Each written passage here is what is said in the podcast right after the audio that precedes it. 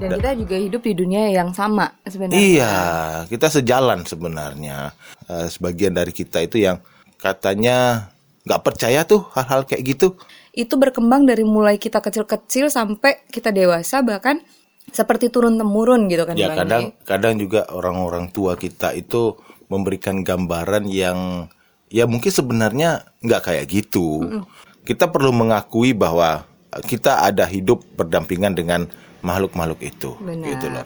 Dan makhluk-makhluk itu pun juga perlu pengakuan eh, dari kita.